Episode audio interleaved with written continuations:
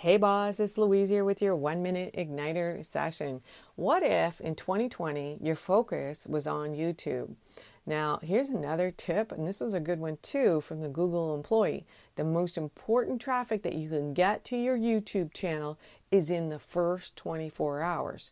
So, if you have an email list, and then what you want to do is you're going to want to send them a notice that there's a new video up.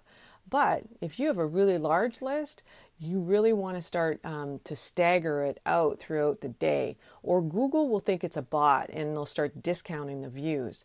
Now, if you send it too quickly, then it won't help you with your actual rankings. Now, I've been listening to a lot about YouTube lately because it's one of those things on my list to start in 2020. Remember, if your video comes up in a regular Google search, especially if you're teaching someone how to do something, this could really create fast website traffic for your business.